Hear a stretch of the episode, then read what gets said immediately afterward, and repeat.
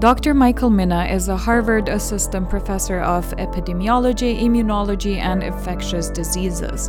When the pandemic hit, he put aside all the work he was doing to fight the virus, since he has developed a strategy to stop the pandemic and is consulting governments to implement it. The strategy does not focus on the vaccine, but on easy to produce and even easier to use paper strip rapid tests. As the pandemic claims 1.7 million deaths worldwide, even with a speedy rollout, many more people will die before getting vaccinated, except they don't have to, according to Dr. Mina's plan. Welcome to The Dive, the show where we bring you experts from Harvard and beyond to break down the news for you.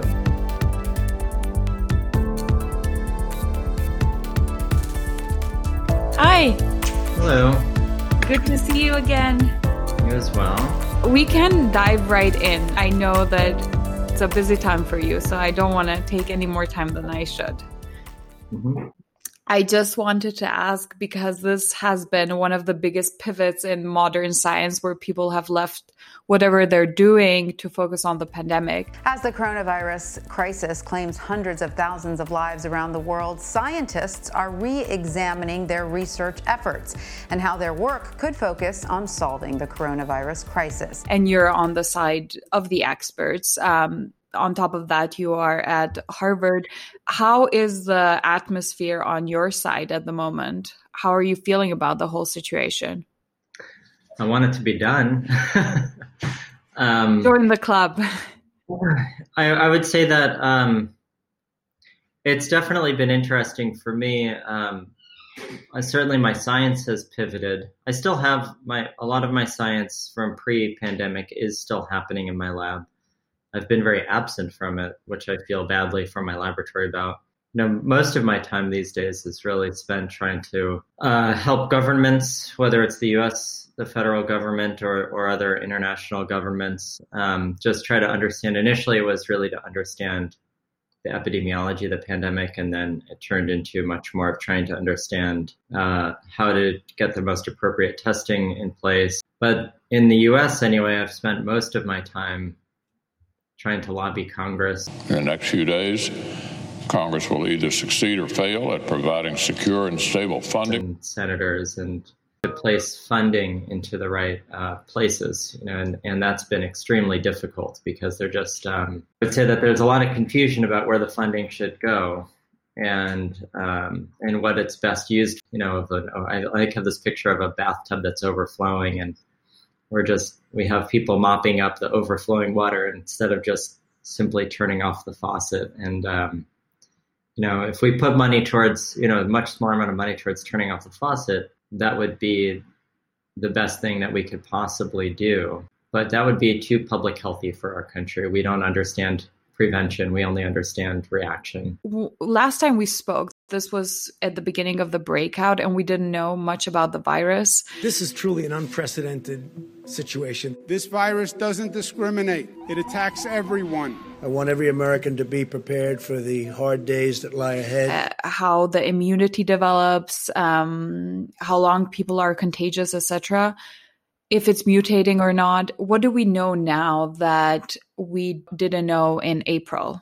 Well, uh, I would say we actually we know very little now that we didn't know then. Um, we just weren't looking at it the right way in April. But I would say, um, the virus is acting as it as it should. It's acting like a respiratory virus, an acute respiratory virus. We have what we now know is that um, this isn't some alien virus that is subverting immunity. Uh, the immune system is responding uh, very well to it. Uh, we know that um, uh, we know that it's transmitting from many people who are asymptomatic and pre-symptomatic, which um, we didn't necessarily know that before. The World Health Organization is walking back comments about the asymptomatic spread of coronavirus after this remark by a top epidemiologist still appears to be rare that an asymptomatic individual actually transmits onward. And and I, that really gets at the that underpins why it's so difficult to um, slow its spread.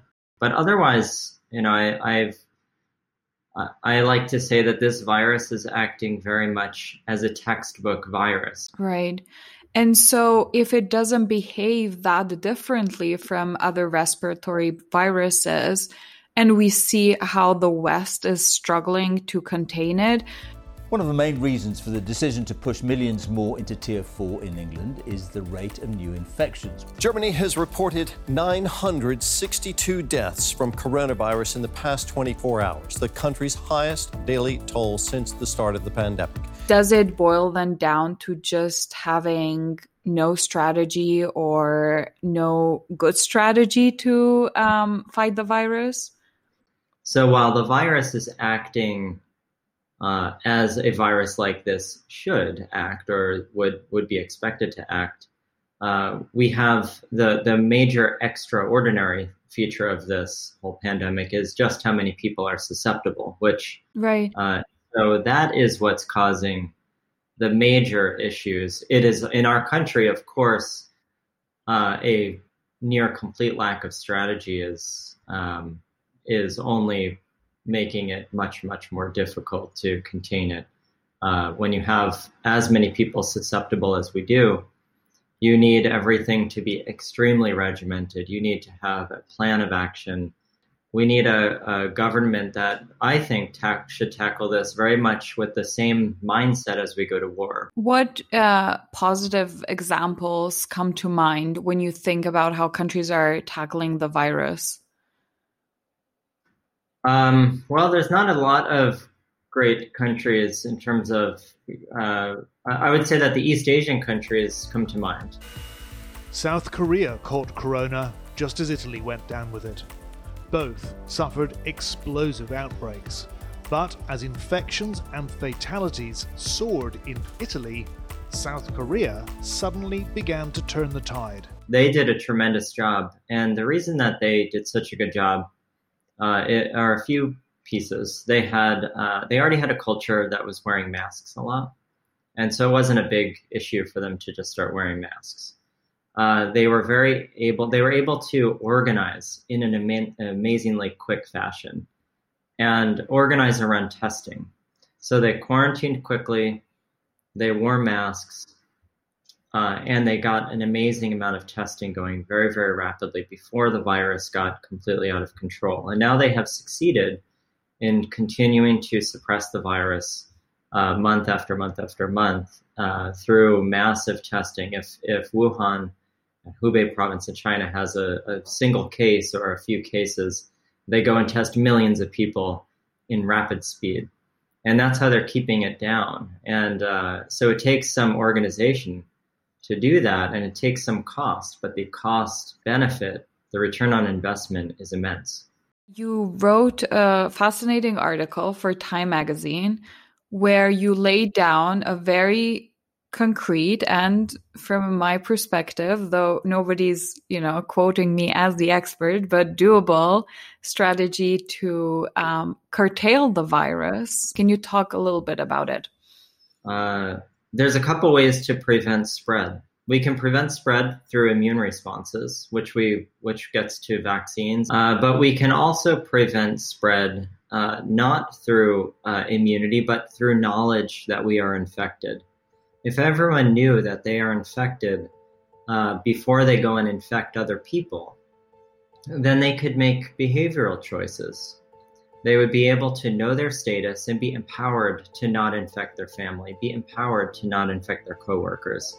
If they have to go to work, be empowered to at least try to mitigate spread to their coworkers.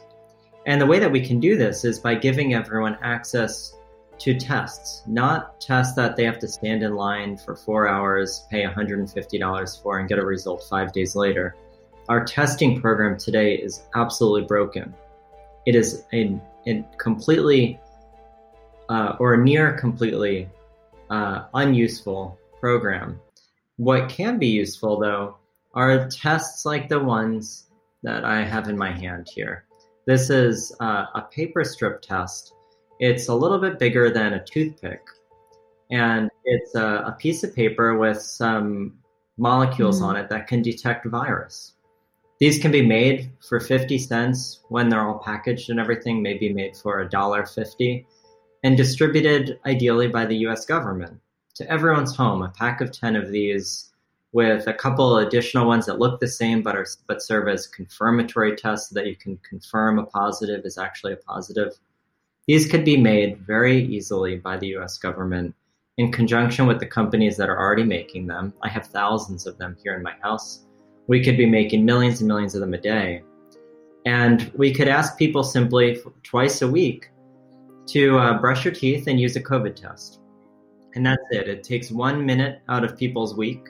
It's not yeah. asking them to go through all of the trouble of wearing a mask all day long. It's not instead of a mask, don't get me wrong. It's uh, an adjunct to whatever people are already doing, but it's a very, very powerful tool to let you know are you or is your child, when they come home from school, infected with this virus? And if so, you can then make behavioral choices on your own terms, not with the government.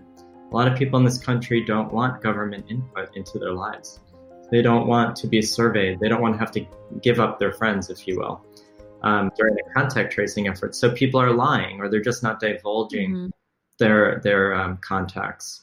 They're just not getting tested because they don't want to have to be told that they can't work for 10 days. Whereas this test can be done in the privacy of one's own home, on their terms, with voluntary reporting. And if we have voluntary reporting, we'll still get public health information, so we can still keep monitoring the virus.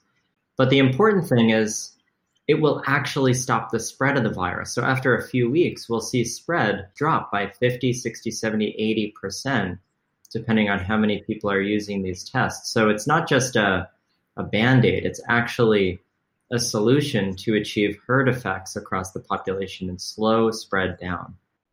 And to be honest, the it, it would be also very cost effective because for many people the test that is now offered is quite costly. So this is a portable small test that you can do and it shows you results within minutes. 5 minutes.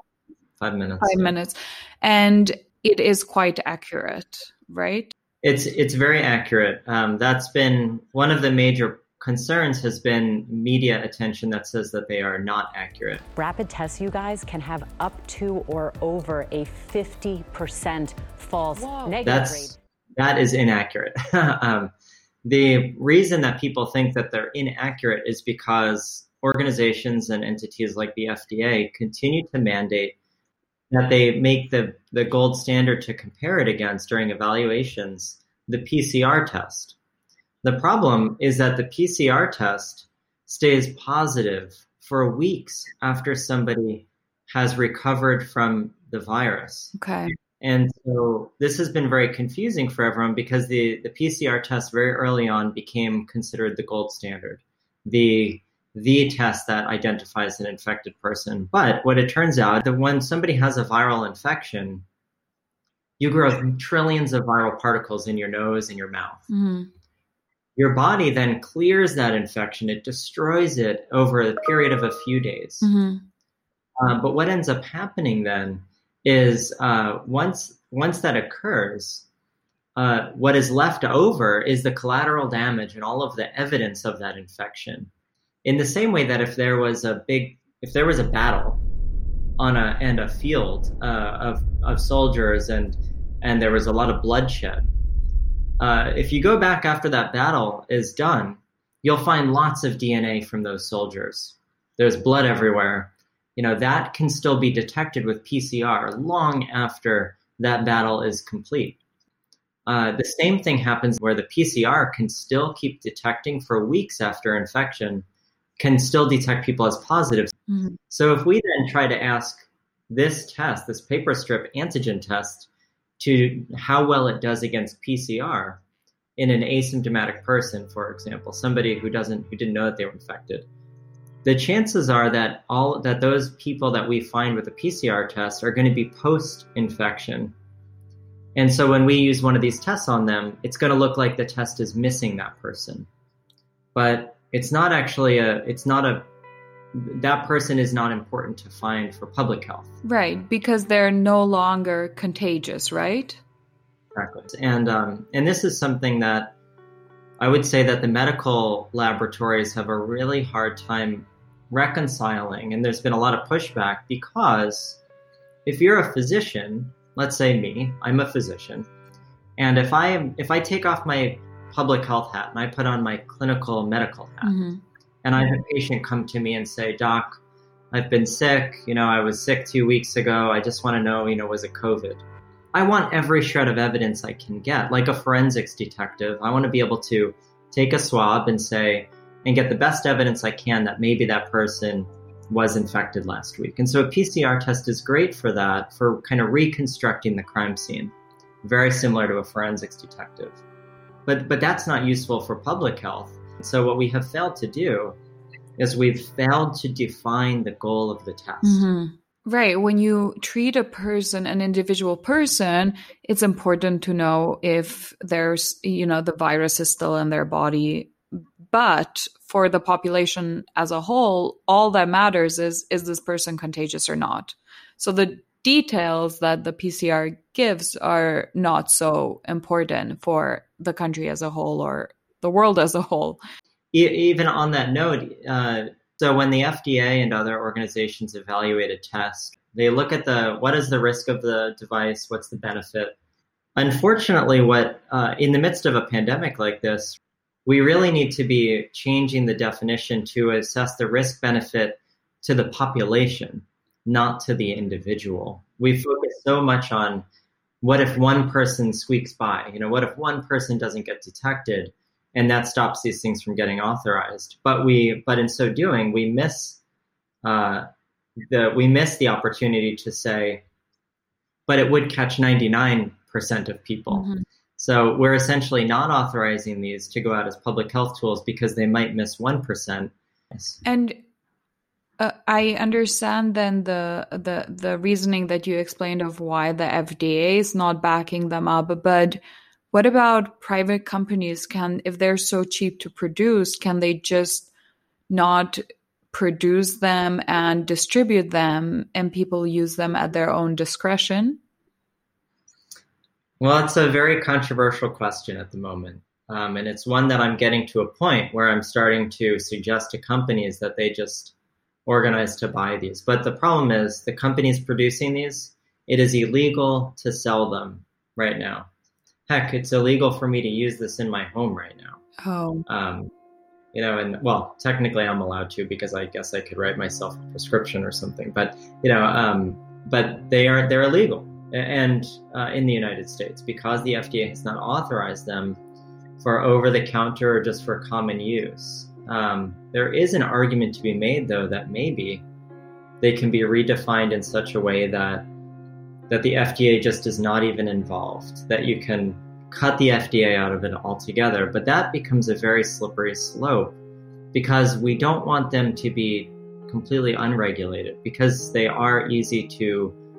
There, there are a lot of bad actors in the world who would just make a really poor replica of this that doesn't work very yeah. well. And we see that, we saw it happen with the antibody tests, which look very similar for people who can't see this, it looks just like a pregnancy test. It's a paper strip. It shows a line if you're positive and no line if you're negative. And we saw with the antibody test back in April and May that sort of the, the there was this major push for these antibody tests from China and Korea and Taiwan that and they were very very poor quality and it led to massive confusion and so we don't want these to be deregulated entirely. We just want them to be regulated differently as public health tools. Mm-hmm. And as far as you know, is that the same reasoning that Europe is applying as well? Because I honestly haven't. I mean, there's certain locations who are, that are going for mass testing, but no country is really doing it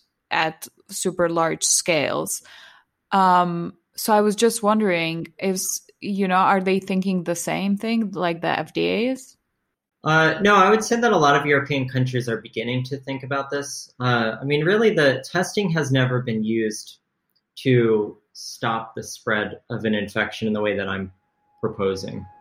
Uh, okay. And so, uh, and we just kind of came up with the model for it um, back in May or June. And so I've been advising many European countries on the issue. And we are seeing it take up. Uh, we, we saw Slovakia, for example, do a Yes. massive rollout. Long queues outside this coronavirus testing station in Bratislava. It is one of thousands that opened on Saturday to screen Slovakia's entire population of over 5 million. Testing is voluntary, but anyone not participating has to self isolate for 10 days. and you know unfortunately it, well fortunately it was wildly successful. They did um, two and a half rounds essentially of trying to test essentially half of their population uh, uh, uh, uh, two or two weekends in a row. And what they saw was they got an 80% reduction in cases which is exactly what we would expect. I mean that's how quickly this works. Uh, unfortunately they were they ran out of resources. They ran out of tests uh, because they were doing it in a very expensive way. They were having the, the army essentially be administering all these tests, whereas I just want them to show up in people's mailboxes. Um, but but so Slovakia had to stop, and then the moment they stopped, cases soared again, and now they're they're they're they're going upwards again. And so, you know, at least Slovakia was trying. They took a very proactive approach. Uh, Austria is attempting, but they're finding that uh, uptake is not huge. And that's because, in my opinion, the only way that we're really going to get the whole society to want to use these is if they're accessible at home. I'm myself, I'm the biggest advocate in the world probably for this type of approach. Uh, but I wouldn't go and walk three blocks out of my house to take one of these tests just because I'm busy. Mm. And but if this is right next to my toothbrush and it takes 30 seconds to use, then I'm going to do that twice a week. I want to know. I want to know if my kids are coming back from school positive. I want to know if it's safe for me to go see my, my mother, Mhm. you know, for Sunday night dinner. Mhm. Right. And the way you explain from a medical perspective how this would lead to eradicating the virus is that because the virus would only exist then in bubbles that are separated from one another, it wouldn't get the air that it needs, sort of like the oxygen catching fire, and then it would die down. That's exactly right. And that's how, that's essentially getting R below one, getting herd effects so that on average, you just have those 100 people infect fewer than 100 additional people.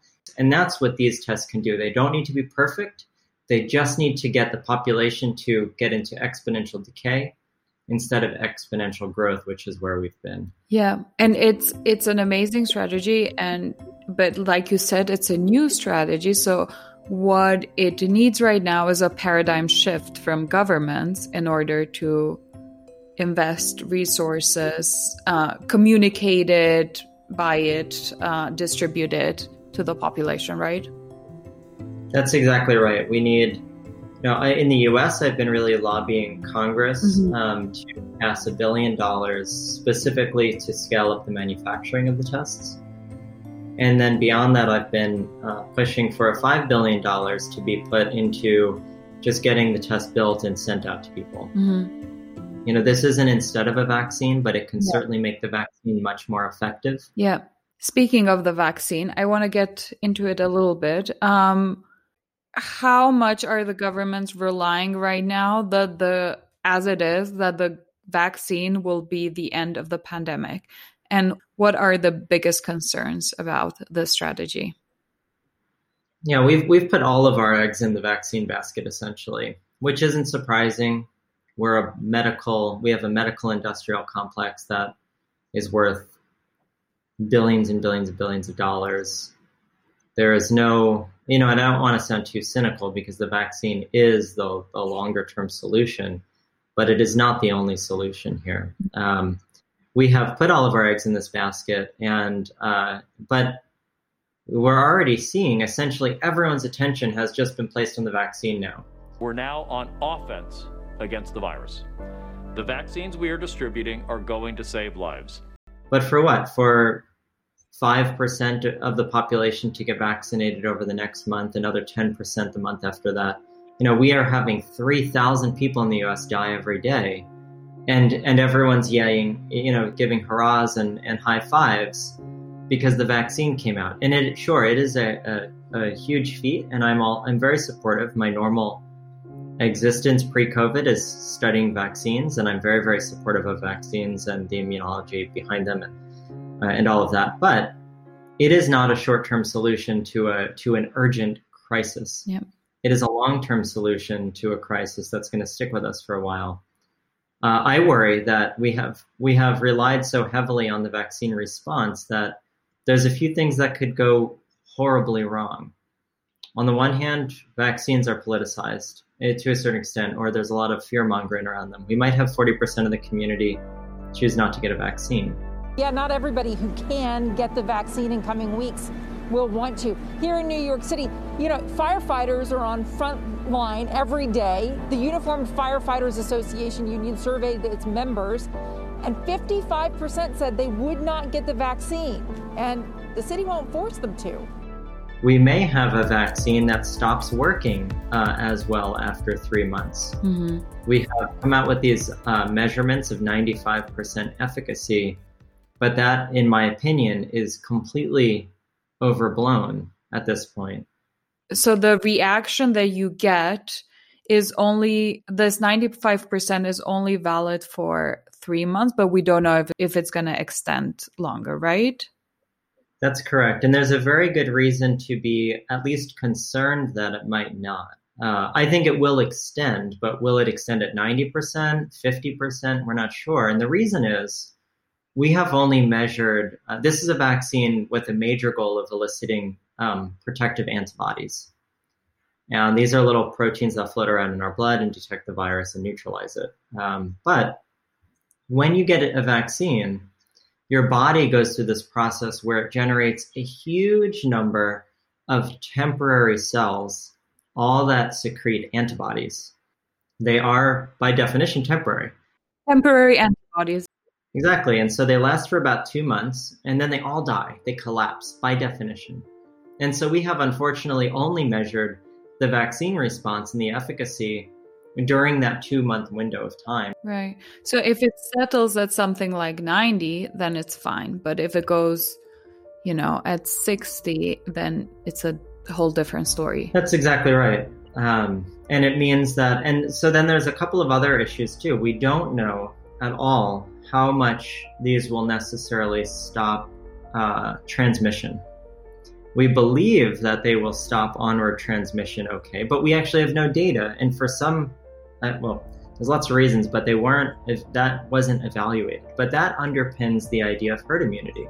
If the vaccines don't mm-hmm. stop the virus from transmitting, but just stop symptomatic disease, then you could really be in a tough spot, especially when it comes to nursing homes you know, if uh, we, we could still find ourselves in a very, very difficult position. So that's the other piece. And then finally, with vaccines, by putting essentially all of the main vaccines, all the primary ones that are really being put forth, um, are essentially identical.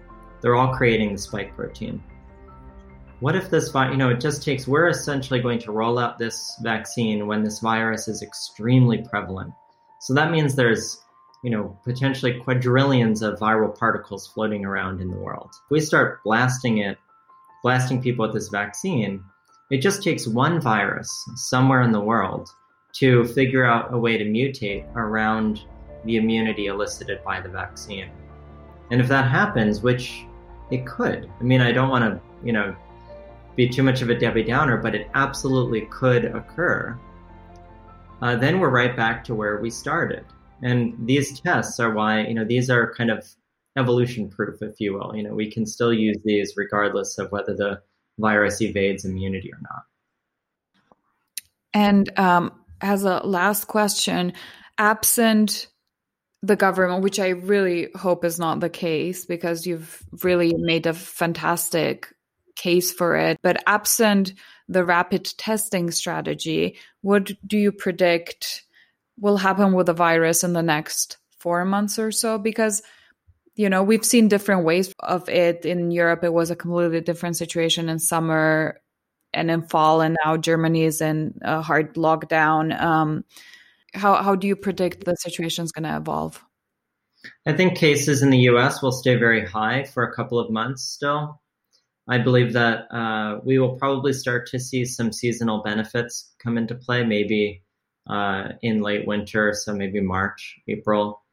Uh, I think you know, but we are seeing we're going to keep seeing sputtering lockdowns, which are going to be hugely detrimental to the economy. We'll see depression. We'll see uh, stores close and restaurants shutter forever. You know, we will see our economy continue to be hit very hard and livelihoods uh, largely uh, largely injured uh, because of the sputtering lockdowns that we're having as a result of the virus continuing to spread. Michael Mina, thank you so much for coming on the dive again. It's really amazing work that you're doing. I wish you all the best for us too. um, thank you very much. Well, absolutely. Thanks. Thanks for having me on. Thank you so much for listening. We really appreciate the support you have given us. If you like the episode and like our mission, please subscribe to our show wherever you get your podcast from. And follow us on Twitter and Instagram at The Dive Podcast for updates and more.